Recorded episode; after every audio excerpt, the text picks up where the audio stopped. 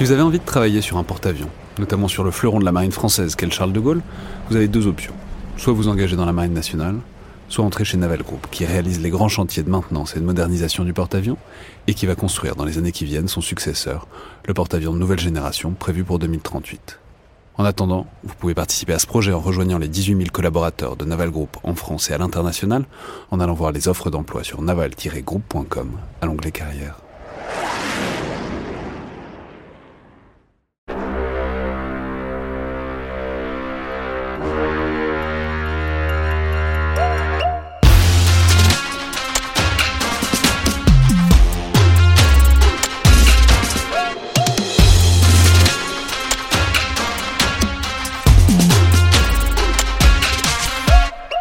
Toutes et tous et bienvenue dans le Collimateur, le podcast de l'Institut de recherche stratégique de l'école militaire, l'IRSEM, consacré aux questions de défense et aux conflits armés. Je suis Alexandre Jublin et aujourd'hui pour parler de l'armée de terre mais vue depuis les airs, j'ai le plaisir de recevoir le COMALAT, c'est-à-dire commandant de l'aviation légère de l'armée de terre. Je pense qu'il est utile d'introduire tout de suite l'acronyme euh, pour l'aviation légère de l'armée de terre, donc l'ALAT, ce qui risque de nous servir un peu au cours de cette émission, le général de division Bertrand Valette Dozia. Donc bonjour général, bienvenue dans le collimateur. Bonjour, merci.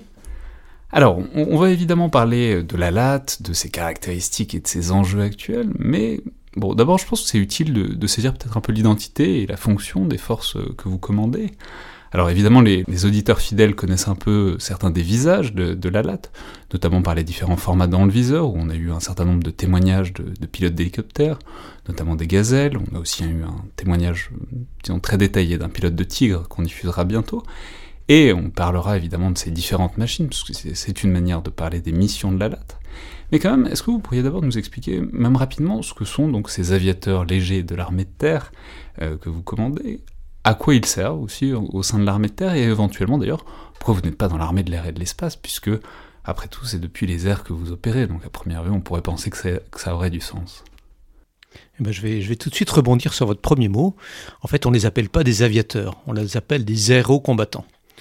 Eh, parce que l'aérocombat, en réalité, c'est euh, l'intersection de l'air et, de la terre. En fait, c'est la manœuvre, l'intégration, la manœuvre intégrée euh, de l'air, des hélicoptères, de la manœuvre aéromobile et de, des forces qui sont à terre. Donc on les appelle les aérocombattants parce qu'ils font partie de cette manœuvre intégrée.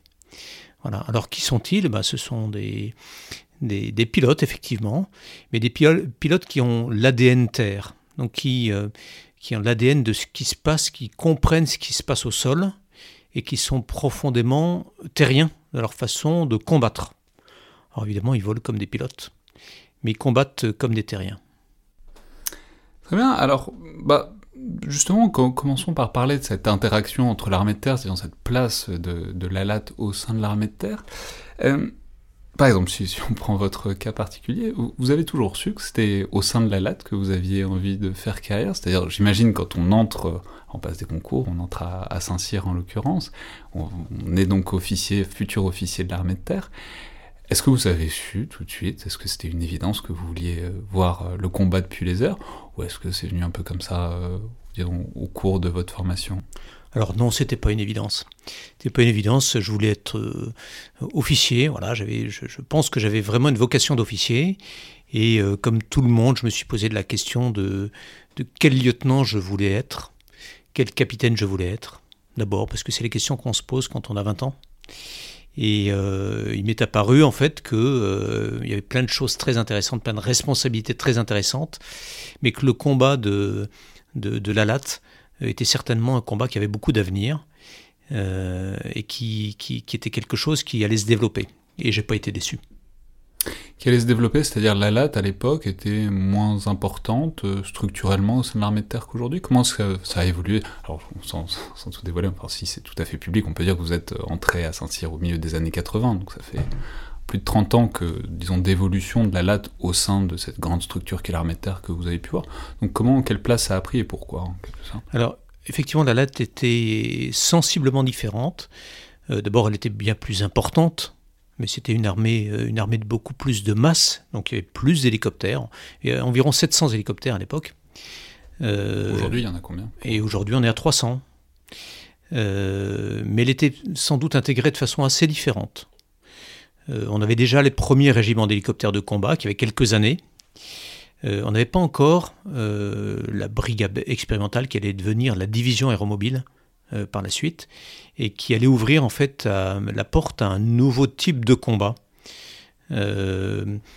différent. Qu'est-ce que vous avez expérimenté Alors moi, je n'ai rien expérimenté parce que mes anciens l'ont fait juste avant moi, ou plus exactement au moment où j'étais quasiment en école. Et on le voyait de l'école. Voilà, ces régiments, euh, euh, ces régiments qui combattaient. Alors à l'époque, euh, on était contre les masses, les hordes soviétiques. Et, euh, et la latte. à l'entraînement, vous voulez dire, enfin, dans, dans les L'entraînement, bien sûr. l'entraînement. J'aurais pas raté une invasion soviétique non, dans non, les années 80. Non, non, non, vous l'avez pas raté. Même si vous êtes un petit peu jeune. mais, non, vous l'avez pas raté. J'en aurais vu les marques, peut-être. Non. Euh, on devait se battre notamment contre euh, un groupement euh, assez important blindé qui aurait percé notre, notre front et contre lequel il aurait fallu envoyer un ange gardien ou en tout cas une, unité capable d'aller assez vite s'opposer à une déferlante de blindés. Et c'était ça le, combat qui, était, qui était celui de la division aéromobile. c'était assez, c'était assez intéressant de se situer dans un combat comme ça, où toute l'armée de terre hein, devait se battre euh, euh, en face d'un ennemi blindé mécanisé très important, euh, mais contre un ennemi qui se déplace très vite et qui, frappe très fort. en fait, on avait trouvé la, parade avec l'hélicoptère. Donc, je me suis dit que c'était vraiment un, type de combat dynamique, puissant et très intéressant, et en plus par les airs, donc très technique également. Euh, on savait déjà que les hélicoptères euh, nouveaux allaient venir. Mais alors, juste pour on revient à un truc dont auquel j'ai fait référence, c'est cette interaction ou pas, ce, recoupement ou pas avec l'armée de l'air, avec les missions de l'armée de l'air. C'est-à-dire, en quelque sorte, pourquoi, euh, c'est pas vous qui, qui l'avez décidé à cette époque-là, mais pourquoi est-ce que l'armée de terre a voulu garder cette compétence elle-même? On peut supposer que si bon, les soviétiques avaient enfoncé euh, le, le, avait pénétré sur le territoire français, ça aurait concerné un peu tout le monde. C'est-à-dire quel était l'intérêt déjà à l'époque et puis ensuite qui, s'est poursuivi de garder cette compétence troisième dimension, euh, combat depuis les airs, au sein de l'armée de terre? comme d'habitude, il y, a toujours une petite part historique. Hein. Euh, l'hélicoptère en fait armé s'est beaucoup développé dans l'armée de terre, notamment avec les premiers régiments d'hélicoptères de combat. Euh, le tir à partir d'hélicoptères et, la manœuvre à partir d'hélicoptères. Et c'est pour ça qu'en fait, euh, euh, dans l'armée de terre française, mais dans les autres, dans les autres armées occidentales, on a développé également des, des, aviations légères liées à l'armée de terre. Alors pour revenir donc à cette, enfin, ce choix qui a été le vôtre, mais qui est aussi celui que font plein de jeunes officiers, enfin plein de jeunes élèves de Saint-Cyr à l'heure actuelle, c'est-à-dire Aujourd'hui, même quand vous recrutez, quand, il s'agit de présenter la latte à des jeunes Saint-Syriens, c'est-à-dire, est-ce qu'il faut que vous recrutiez des gens qui se voient peut-être euh, plutôt sur la tourelle d'un Charles Leclerc qu'aux manettes d'un hélicoptère de combat? Ou est-ce que bah, il y a maintenant déjà un contingent dans toutes les promotions qui clairement se dirige vers la latte parce qu'ils ont compris que c'était un truc à part? Est-ce qu'il faut faire de la pédagogie et Ou est-ce qu'il faut ou est-ce que ça vient tout seul en quelque sorte maintenant? Alors la réponse c'est un peu de tout. Mais, euh, mais d'abord, c'est pas, c'est pas un truc à part. Non, c'est, une arme comme, euh, euh, comme on a des cavaliers, on a l'arme blindée cavalerie, on a, on a des fantassins. Les cavaliers, rappelons toujours que évidemment il n'y a plus de chevaux dans l'armée de terre, mais que c'est, l'arme blindée, ce sont les blindés. Je sais que la plupart des auditeurs le savent, mais c'est toujours bien de le rappeler quand même. Voilà, on a des fantassins, on a, des sapeurs euh, et, on a de la latte, mais ça c'est bien, maintenant c'est bien connu, c'est bien intégré. Alors, euh, quelle, pédagogie? La, pédagogie, c'est qu'on vient pas, quand on est à Saint-Cyr, on vient pas chez nous pour être pilote, on vient chez nous pour être euh, tacticien. Tacticien pilote, mais d'abord tacticien. ce qui n'est pas le cas de ceux qui s'engagent directement pour être pilote qui deviennent, qui viennent chez nous pour être pilotes de combat. Alors c'est quoi la différence? Ils s'engagent où pour... enfin, C'est pas, pas, un podcast de, recrutement, mais quelle est la différence dans les endroits où on s'engage pour faire euh, une chose ou l'autre? Alors euh, quand euh, pour être tacticien, donc pour être le chef tactique qui va manœuvrer, c'est ça le sujet, c'est manœuvrer, aimer la manœuvre, avoir le goût de cette manœuvre. Alors, dans la troisième dimension, ça va plus vite, plus loin, ça s'affranchit du terrain, enfin, c'est voilà, quelque chose d'assez passionnant. Euh, pour être tacticien, il faut être euh, d'origine directe, donc c'est un Syrien, ou semi-direct, c'est-à-dire euh, avoir fait l'école militaire interram. quand on est pilote, ben, on s'engage comme officier sous contrat, après avoir réussi des tests. Et ensuite, on, part. Une bonne idée de tester. Ouais, c'est pas mal. Ouais. Et, ensuite, on, part à l'école de pilotage pour devenir pilote. Et puis, par la suite, on a des possibilités de devenir tacticien. Mais on commence par avoir un, premier métier de, pilote pur. Donc en quelque sorte, les officiers, ceux qui au moment de choisir leur arme, c'est de toute façon pour faire, euh, pour être à la, sur la tête de la, pour commander. sauf que là, on commande un, hélicoptère ou un escadron d'hélicoptères plus. Alors on vient chez nous pour commander, d'abord comme lieutenant pour commander une patrouille, ce qui correspond à une section, un peloton dans d'autres armes. Et puis ensuite, quand on a grandi un petit peu et qu'on peut prendre plus de responsabilités, on devient commandant d'escadrille, ce qui correspond à une compagnie ou à un escadron.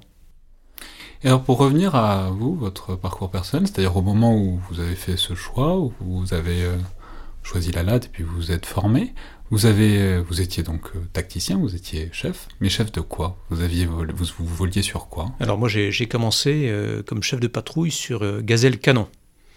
La gazelle canon, c'est une gazelle qui avait une double mission, la mission d'appui.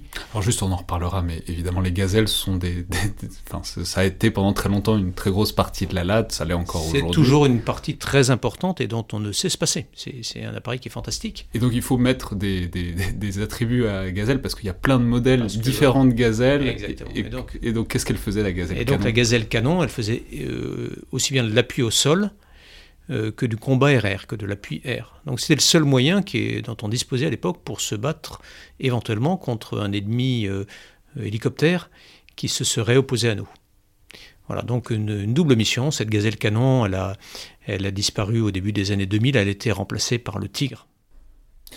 Et euh, c'est tout bête, mais puisque vous êtes chef, après tout, euh, on pourrait penser que, c'est-à-dire que c'est moins spécifique en quelque sorte que pilote, et que du coup, on peut passer euh, d'un modèle à l'autre, d'un, j'allais dire, d'une monture à l'autre, mais d'un appareil à l'autre.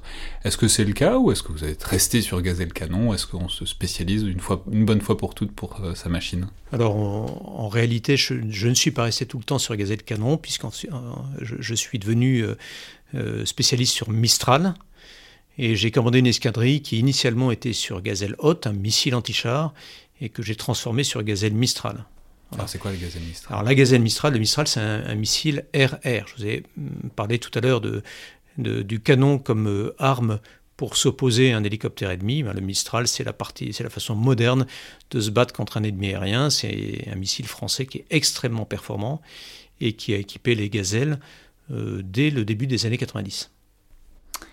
Alors, effectivement, le début des années 90, c'est le moment où vous, personnellement, vous, êtes vraiment dans, l'actif, dans les opérations, dans les opérations aussi extérieures. Alors, on peut dire que vous avez participé à un certain nombre d'opérations importantes dans les années 90, notamment l'opération Daguet.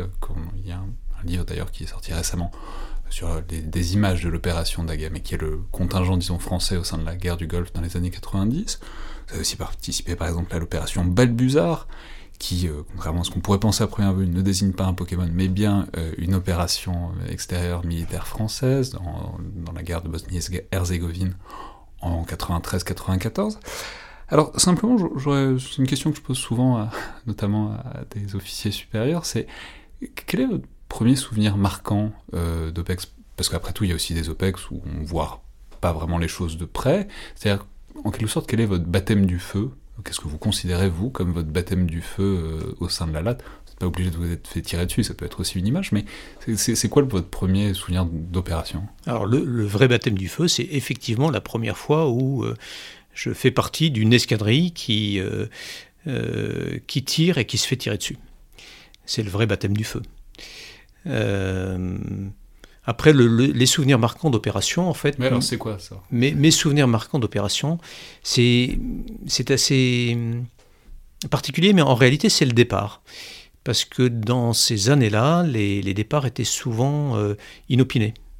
Donc, le premier départ vers. Euh, euh, vers le Golfe. En, réalité, c'était l'opération Salamandre. Alors, je n'y ai pas participé, mais j'étais officier de permanence.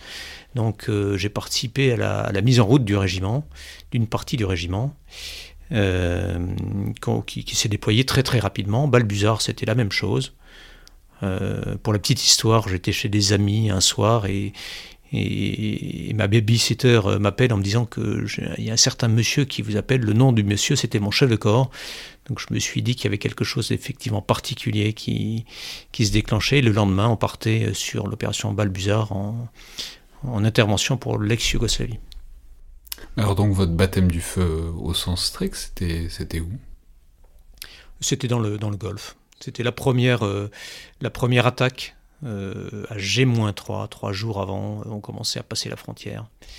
Donc la frontière euh, irakienne Irakienne, voilà. Et, on est tombé sur un poste, sur un poste irakien, et donc ben, le, feu a été engagé des deux côtés d'ailleurs.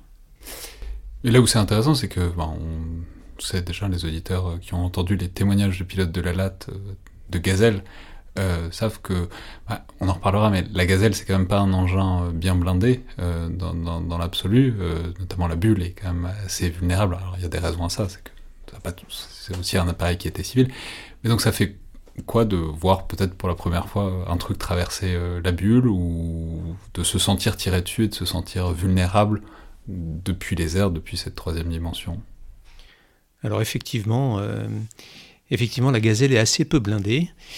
Euh, le plexiglas protège assez peu des balles, donc, euh, mais la gazelle, c'est une toute petite surface cible. Donc euh, on sait qu'il faut avoir un très bon tireur en face, surtout quand on arrive de face. Voilà. Après, quand on est au combat, on, pense combat, on, pense technique de combat, on pense commandement, on pense et voilà, on est embarqué, on n'a pas peur. Hmm. Mais alors, euh, justement, ça pose donc l'évolution de, enfin la question de l'évolution de ces, de ces équipements, de ces machines, puisque vous nous avez, on a compris, euh, ne serait-ce qu'à vos propos, qu'il y avait plein de types de gazelles. Donc la gazelle a été une sorte de plateforme, et puis il y a eu plein de variations différentes de la gazelle. Mais euh, aujourd'hui encore, au sein de la latte, il y a un certain nombre de générations qui se côtoient en termes de machines. Alors les gazelles, ce sont des hélicoptères de combat qui ont été conçus dans les années 60-70, même s'ils ont été évidemment bien modernisés. Vous avez des Pumas et des Cougars, qui sont des hélicoptères de transport des années 80 et 90. Vous avez des Tigres et des Caïmans, qui sont des hélicoptères euh, entrés en service dans la décennie 2010, notamment les Tigres, qui sont les hélicoptères de combat centraux actuels. Donc c'est un beau bestiaire que vous avez en quelque sorte, mais c'est un bestiaire de, générations différentes. Donc comment est-ce que vous concevez en quelque sorte la cohabitation de toutes ces générations euh, différentes? Euh, qui traduisent aussi une évolution dans, la latte et son importance, puisqu'on peut signaler que la gazelle, typiquement, c'est un engin qui était aussi civil, d'ailleurs comme le Puma, c'est aussi pour ça que c'est pas très très blindé, mais donc on s'est mis à faire des hélicoptères spécifiquement pour le combat, plus blindés, etc., mais ce qui côtoie quand même des engins d'une autre génération et peut-être d'une autre philosophie, d'une autre manière de les produire aussi. Alors il y, a, deux types de réponses à, cette question. La première, euh, c'est que c'est notre métier de faire cohabiter tout ça. Hein, et d'utiliser les, appareils au, mieux de leur performance. Voilà. Euh, donc euh, techniquement et tactiquement, euh, c'est normal. On ne remplace pas tous les appareils d'un bloc, ça prend un petit peu de temps. la deuxième réponse, c'est que on, est, en cours de... On est en LPM de livraison, et donc la LAD se modernise déjà depuis un certain temps avec, avec l'arrivée du Tigre. Euh, puis du Caïman, avec la modernisation des, Cougars. Et là, on a dépassé, on a bien dépassé, on est à 60% de modernisation de notre parc.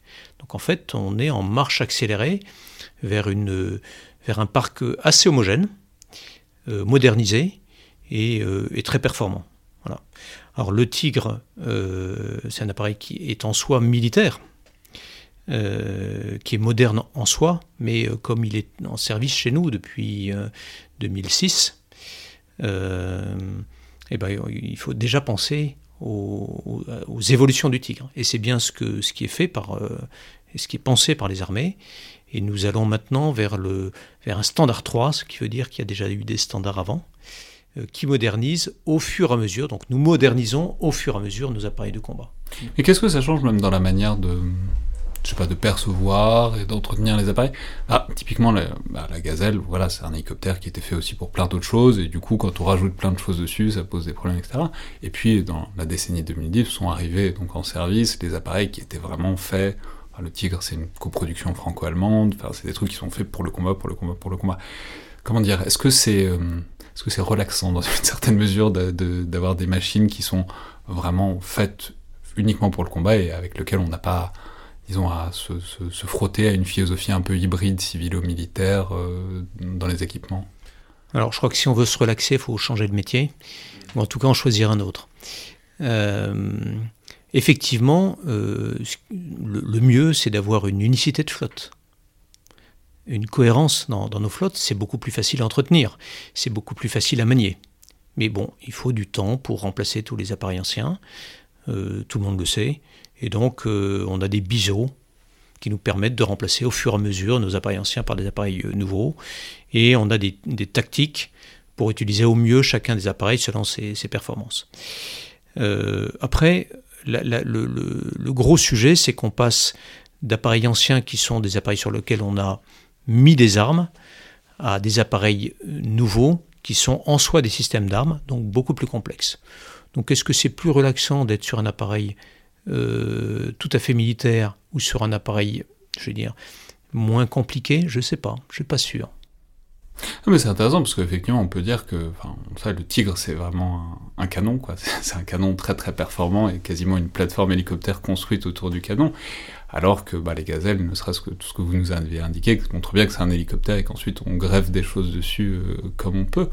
Donc, euh, ouais, c'est, disons, l'efficacité euh, accrue euh, implique aussi, mais c'est une problématique générale dans la modernisation des armes, et c'est plus c'est efficace, plus c'est moderne, et plus c'est difficile à entretenir et à maintenir, quoi. Alors en fait, c'est beaucoup plus qu'un canon, euh, un hélicoptère. C'est plus que c'est euh, un canon, des roquettes, des missiles, des missiles RR, et puis tout un système de communication. pour permettre de situer, de situer son, son hélicoptère dans un dispositif, pour permettre de connaître le dispositif et pouvoir ainsi manœuvrer. Et puis c'est beaucoup de communication. Donc en réalité, et puis c'est aussi euh, toute une visionique qui permet d'aller très très loin, notamment dans la nuit. Donc en fait, un, appareil, c'est une, complexité, un appareil de combat, c'est un aéronef qui est extrêmement complexe. Alors justement, si on se projette un peu vers l'avant maintenant, euh, donc vous nous l'avez dit, euh, avoir un éventail très étendu de machines différentes, bah, ça complique les choses, parce que c'est des fournisseurs différents, des maintenances différentes, j'imagine des formations différentes aussi pour euh, les mécaniciens, les, fonctions support, disons. Donc est-ce que, c'est-à-dire quel est l'avenir? Est-ce qu'il y a un désir de réduire cet éventail drastiquement? Je sais pas, par exemple, de tout axer autour du Tigre ou du, du Caïman.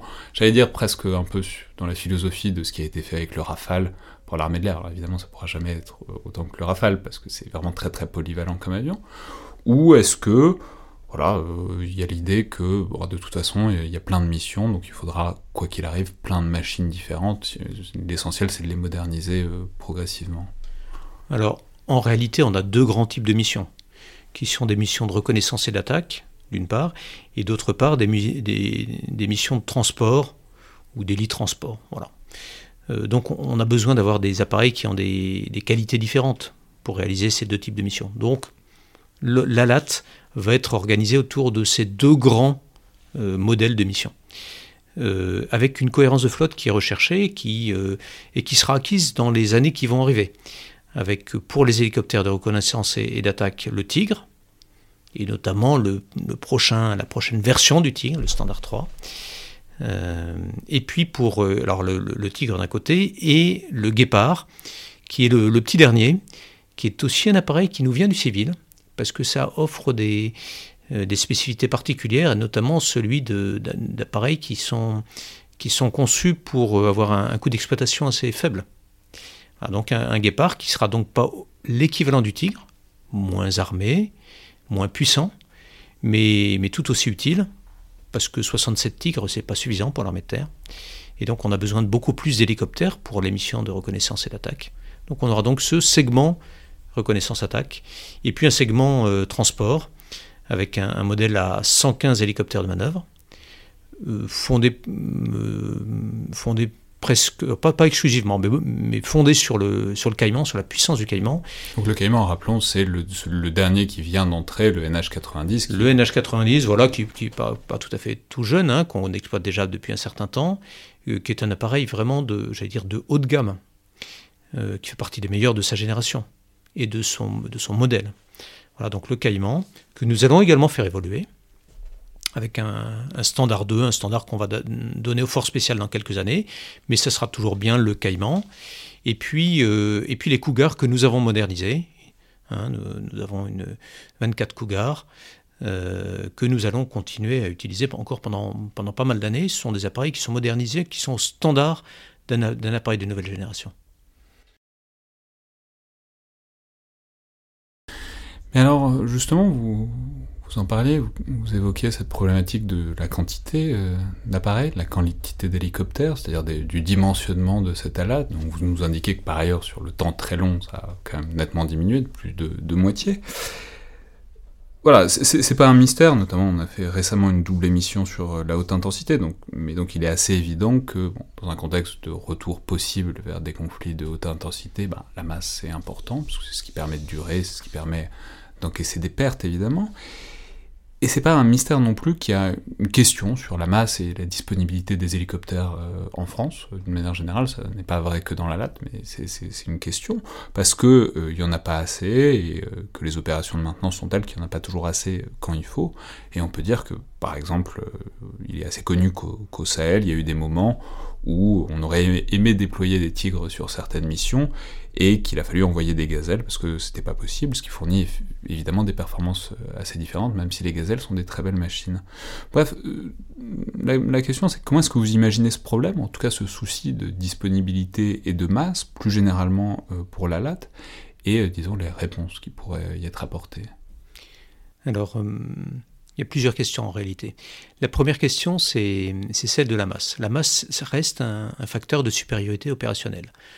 Pour faire simple, euh, envoyer deux hélicoptères, ça n'a pas d'effet tactique important sur le terrain. Envoyer un sous-groupement d'hélicoptères, donc euh, entre 5 et 10 machines, ça commence à être assez puissant. Envoyer un groupement d'hélicoptères de 20 à 30 machines, c'est très puissant. Donc on comprend bien qu'en réalité, la masse, elle offre la puissance et l'effet sur le terrain.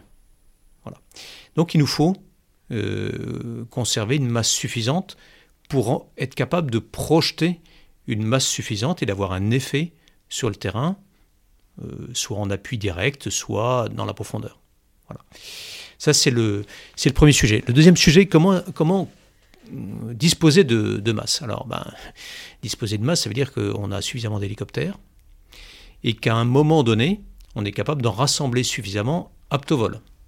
Et là, on en vient à la disponibilité. Alors, disponibilité, ben, plus un appareil est compliqué, plus c'est difficile d'avoir une bonne disponibilité. Euh, un appareil qui est produit en petit nombre, ben, on imagine bien qu'on peut avoir des ruptures dans, l'acheminement logistique, parce qu'il y a des pièces qui manquent, qui n'ont pas été fabriquées en, volume suffisant, enfin on peut imaginer des tas de, des tas de raisons. Donc l'idée, c'est de, d'améliorer notre capacité à disposer de la bonne disponibilité au bon moment. Comment est-ce qu'on fait? Ben, euh, d'abord, on travaille avec l'industriel. Alors quand je dis on, bien sûr, nous, nous la LAT, mais euh, la, structure qui est chargée de, cela au sein des armées, c'est la DMAE, euh, qui s'occupe de, toute l'aéronautique. Donc, on discute avec les industriels, on ne sait pas qu'on discute, on passe des contrats, on essaye d'améliorer le système. Et puis, et puis nous, nous devons améliorer aussi notre, la partie de maintenance qui est réalisée à notre niveau. Euh, ce que nous faisons, en réaxant bien toute notre maintenance, en regardant nos processus, en regardant ce qu'on fait aussi dans le civil, en regardant ce qu'on fait dans les autres armées, euh, et euh, en essayant, en essayant de, moderniser notre, notre processus de maintenance pour gagner cette capacité à produire les hélicoptères dont nous avons besoin au bon moment. Et c'est quoi le, format? Enfin, enfin c'est deux questions, mais donc, quelle est la disponibilité moyenne des hélicoptères, vous nous avez dit il y en a 300. Si, euh, alors, mais demain, sans prévenir, combien est-ce que d'hélicoptères peuvent être. Euh, c'est-à-dire combien, ce qui pose la question de combien de temps est-ce qu'un hélicoptère passe en réparation en moyenne euh, ah. par an? La question, c'est sans prévenir. Voilà. parce que quand on, quand on peut prévenir, évidemment, on s'arrange pour disposer de la, de la bonne disponibilité. C'est ça le sujet. Je vais vous donner un exemple précis. Aujourd'hui, alors au moment où on se parle, et réaliser, euh, jouer l'exercice cormoran euh, en Méditerranée. cormorans, c'est deux groupements aéromobiles, donc deux régiments pour faire simple, deux groupements aéromobiles sur deux portes-hélicoptères. Ça fait beaucoup d'hélicoptères. Euh, sur une manœuvre qui est assez longue, presque un mois. Ça fait combien d'hélicoptères? Euh, Ça fait une, petite quarantaine d'hélicoptères. Voilà. Euh, on aurait pu en avoir plus, mais après, il y a des questions tactiques. voilà. Et donc, il faut avoir 40 hélicoptères, 30, 20, peu importe, qui sont aptes à voler pendant un mois avec ben, tout embarqué hein, sur un bateau. Donc être capable de les maintenir, ne pas avoir de grosses échéances de maintenance sur ces hélicoptères pendant un mois. Voilà. Tout ça, on a préparé en avance. Et c'est comme ça qu'on agit en fait. Et donc la disponibilité moyenne, c'est bien, c'est un, chiffre, mais ça ne, notre capacité de, de, manœuvre, notre capacité de combat ne peut se réduire à un chiffre qui donne une disponibilité moyenne sur l'année. Voilà. Ce dont nous avons besoin, c'est d'avoir toute l'année un volume suffisant d'hélicoptères pour assurer notre préparation opérationnelle métier, donc euh, notre préparation opérationnelle technique ou la tactique de base, la formation de nos pilotes, les expérimentations pour préparer les, hélicoptères, euh, les, systèmes d'armes futurs. Voilà, ça on a besoin d'avoir un volume restreint et on a besoin au moment de nos engagements d'avoir des volumes d'appareils beaucoup plus importants. Mais alors, du coup, ça fait combien? Enfin, je veux dire, dans les... Quotidiennement, en moyenne, quand j'ai pas de manœuvre, j'ai une centaine d'hélicoptères, un petit peu plus, euh, qui sont à ma disposition. Et puis ça, ça peut monter beaucoup plus haut si j'ai besoin et si j'ai le temps de préparer beaucoup plus d'hélicoptères. Alors, euh, oui, euh, parfait, mais c'est-à-dire, ça fait combien, c'est combien d'hélicoptères dont on pourrait avoir besoin? C'est-à-dire, on parle beaucoup de retour à la haute intensité, on prévoit des choses, on imagine des choses.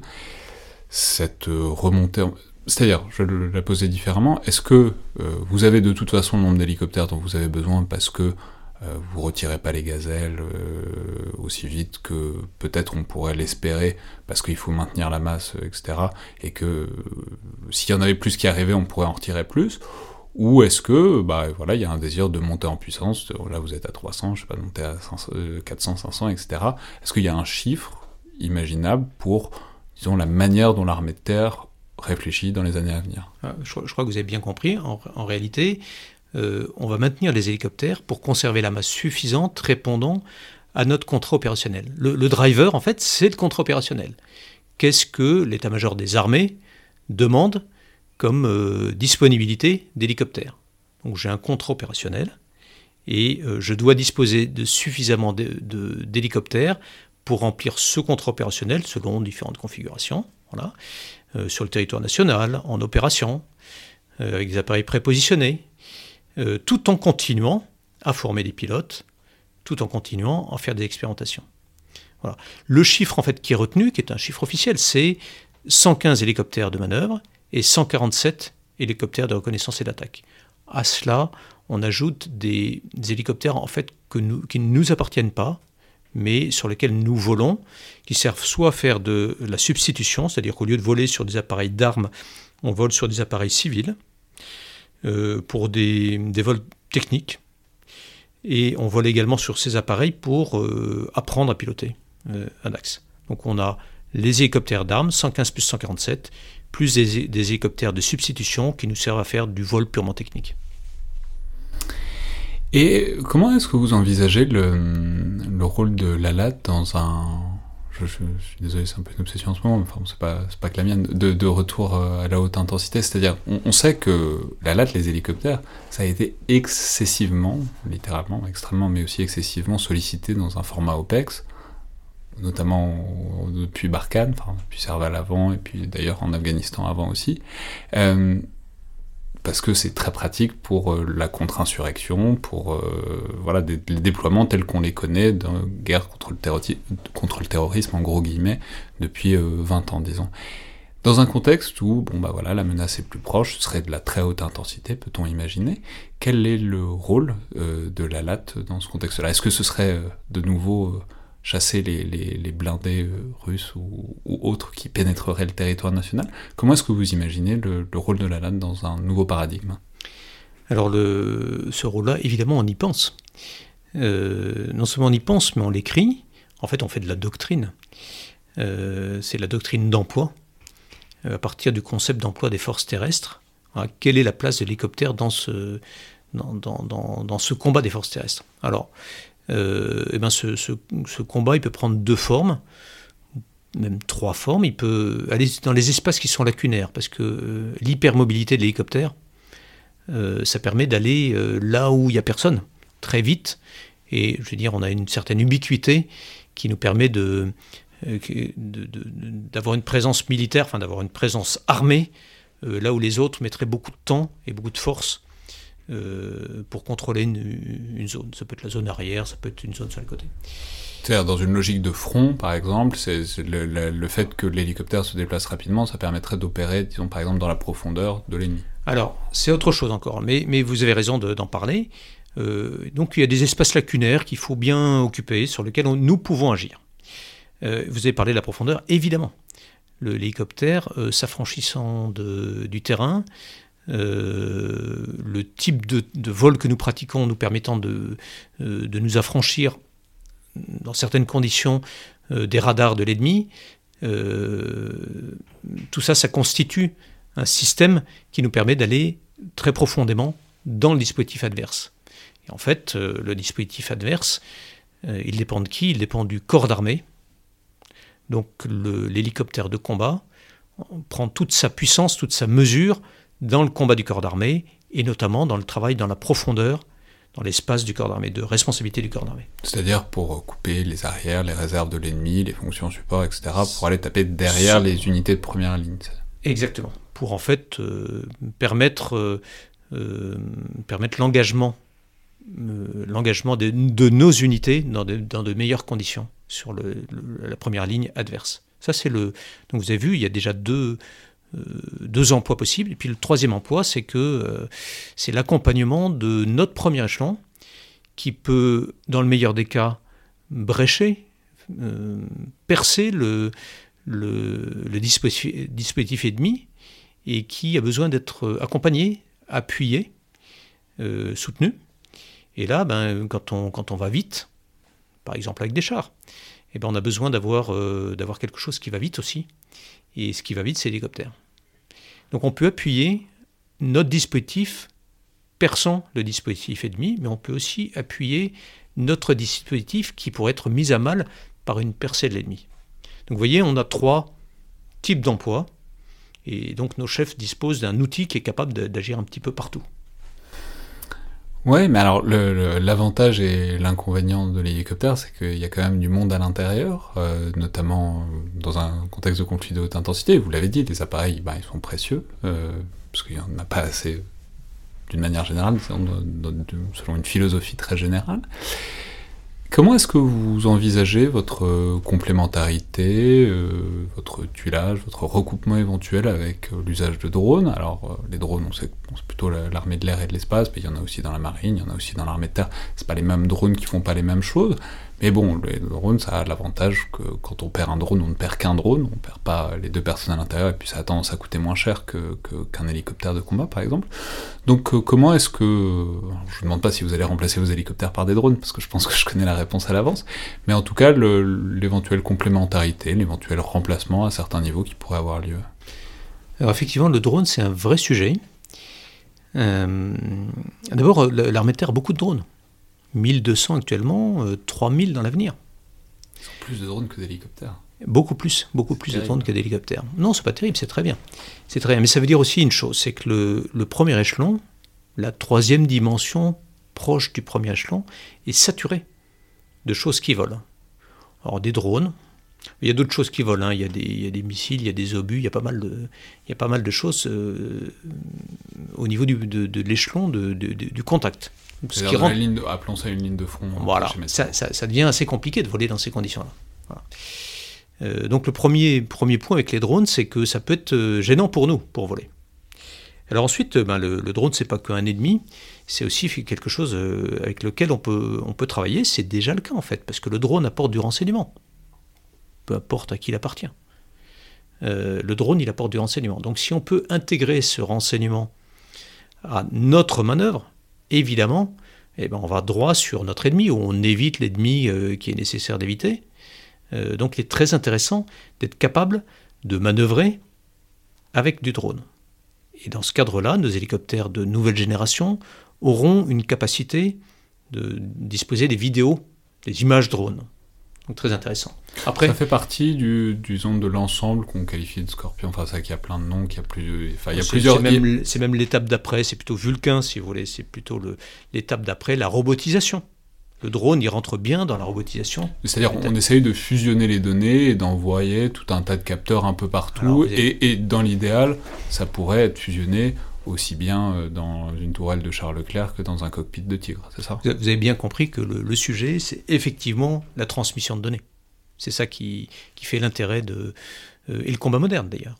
Voilà, dans un premier temps, l'info-valorisation, et puis ensuite, effectivement, euh, plus on ira de l'avant, plus ce partage de données sera important pour gagner.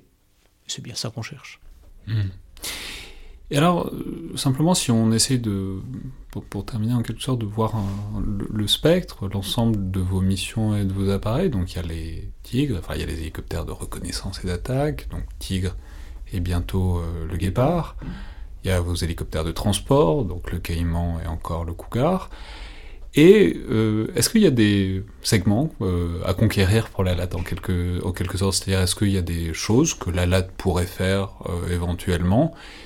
Et pour lesquelles elle n'a pas les, moyens, je pense évidemment, c'est le grand truc de la plupart des armées euh, françaises, c'est le, le Chinook, c'est-à-dire les hélicoptères lourds que possèdent abondamment les Américains et les Anglais, et que Dieu merci, euh, ils nous prêtent, euh, notamment en OPEX, parce que c'est très important et qu'on aurait bien du mal à opérer sans. Est-ce que ça, ça par exemple, ça ferait partie des choses...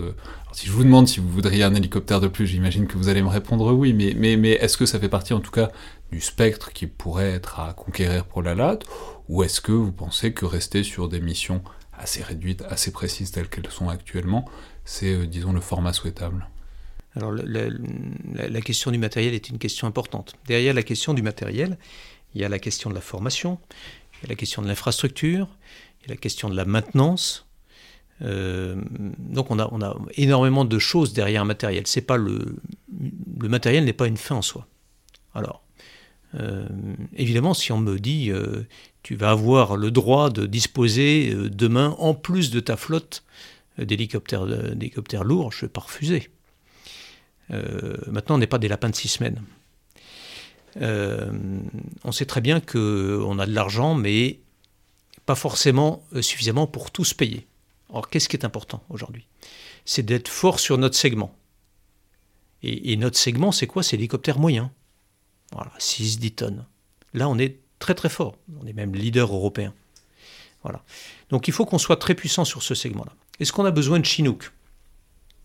Les Chinook, rappelons, tout le monde les connaît, mais on ne sait pas forcément ce que c'est. C'est ces énormes hélicoptères avec deux hélices, euh, une à l'avant, une à l'arrière, qui permettent de transporter beaucoup de choses, et notamment des blindés, ce qui, ce qui est très utile. Alors pas tant que ça, en fait. Pas tant que ça. En, fait, on se fait, on se fait pas mal d'illusions. En réalité, euh, en réalité, euh, c'est un, gros hélicoptère avec toutes les, toutes les qualités et les défauts de l'hélicoptère. Ça peut élinguer une charge un peu lourde. Euh, ça peut transporter des choses un peu longues. D'accord. Mais c'est très bruyant, c'est pas très moderne. Même les plus modernes, c'est moins moderne que nos caïmans. Hein. ça peut pas se poser partout. Est-ce qu'on peut faire aussi bien avec d'autres choses? Moi, finalement, avec deux caïmans, on, on arrive à transporter en personnel, euh, dans des conditions bien meilleures, euh, l'équivalent d'un Chinook. Donc l'idée pour nous, bien sûr, si on nous en donne, parfait. Si demain ou après-demain, on avait un hélicoptère européen, donc permettant de disposer d'un peu d'indépendance, euh, si on avait un hélicoptère européen lourd, ce serait parfait. Pour l'instant, ce qui est important, c'est de terminer la modernisation de nos hélicoptères moyens. Il nous reste aujourd'hui encore 18 euh, caïmans à commander, à acheter, pour remplacer nos hélicoptères les plus anciens. Donc commençons par remplacer nos 18 caïmans, et puis ensuite on pourra voir si on a besoin, si on a l'opportunité d'avoir des hélicoptères supplémentaires. Mais enfin, je me perçois en posant la avec cette dernière question que c'était euh, en fait, la question c'est où est-ce que s'arrête la latte? C'est-à-dire où est-ce que s'arrête la latte et où est-ce que commence l'armée de l'air et de l'espace? C'est-à-dire où est le, vous voyez le, le, puisque l'armée de l'air euh, peut fournir évidemment des fonctions de transport à l'armée de terre, elle le fait d'ailleurs euh, au quotidien, notamment le transport stratégique sur des longues distances. Donc en, quelque sorte, euh, où s'étend le périmètre de la latte et où doit commencer celui de l'armée de l'air et de l'espace, selon vous en tout cas? En fait, on, on reboucle sur la toute première question. En réalité, euh, la spécificité de la latte, c'est son ADN terre, c'est celle de manœuvrer. Voilà, manœuvrer comme manœuvre une force terrestre. Voilà. Et donc la latte, elle ne s'arrête pas, mais elle continue de manœuvrer euh, tant qu'on a besoin d'elle. Euh, le métier de l'armée de, l'air est, est un peu différent. L'armée de l'air vit plus, un peu plus haut, j'allais dire. On est plus ancré on a appris, comme tous nos camarades, à Saint-Cyr, euh, et par la suite, on fait les mêmes écoles tactiques. Donc on a cette capacité à bien comprendre la manœuvre, à s'intégrer dans une manœuvre tactique. Et c'est ce qui fait qu'on est complètement terrien et que l'armée de l'air ne fait pas la même chose. Voilà. Euh, donc on a bien des segments qui sont différents. Les marins, on comprend ça assez facilement. Les marins ont un segment très différent. Euh, et on comprend très bien que l'armée de l'air ne fait pas la même manœuvre que la marine eh bien, il faut comprendre que l'armée de l'air et l'armée de terre ont des segments différents et que euh, on ne s'improvise pas euh, terrien, on ne s'improvise pas manœuvrant euh, avec l'armée de terre, de la même façon qu'on ne s'improvise pas faisant le travail qui est fantastique de nos amis aviateurs. Très bien. Merci beaucoup, Général. C'était donc le Collimateur, le podcast de l'Institut de recherche stratégique de l'école militaire. Je vous rappelle que tous les retours sous forme de mails et messages sur les réseaux sociaux, notes et commentaires sur Apple Podcast et sur SoundCloud sont très appréciés, ce qui permet d'avoir un retour sur le contenu et la programmation de l'émission. Merci à toutes et tous, et à la prochaine.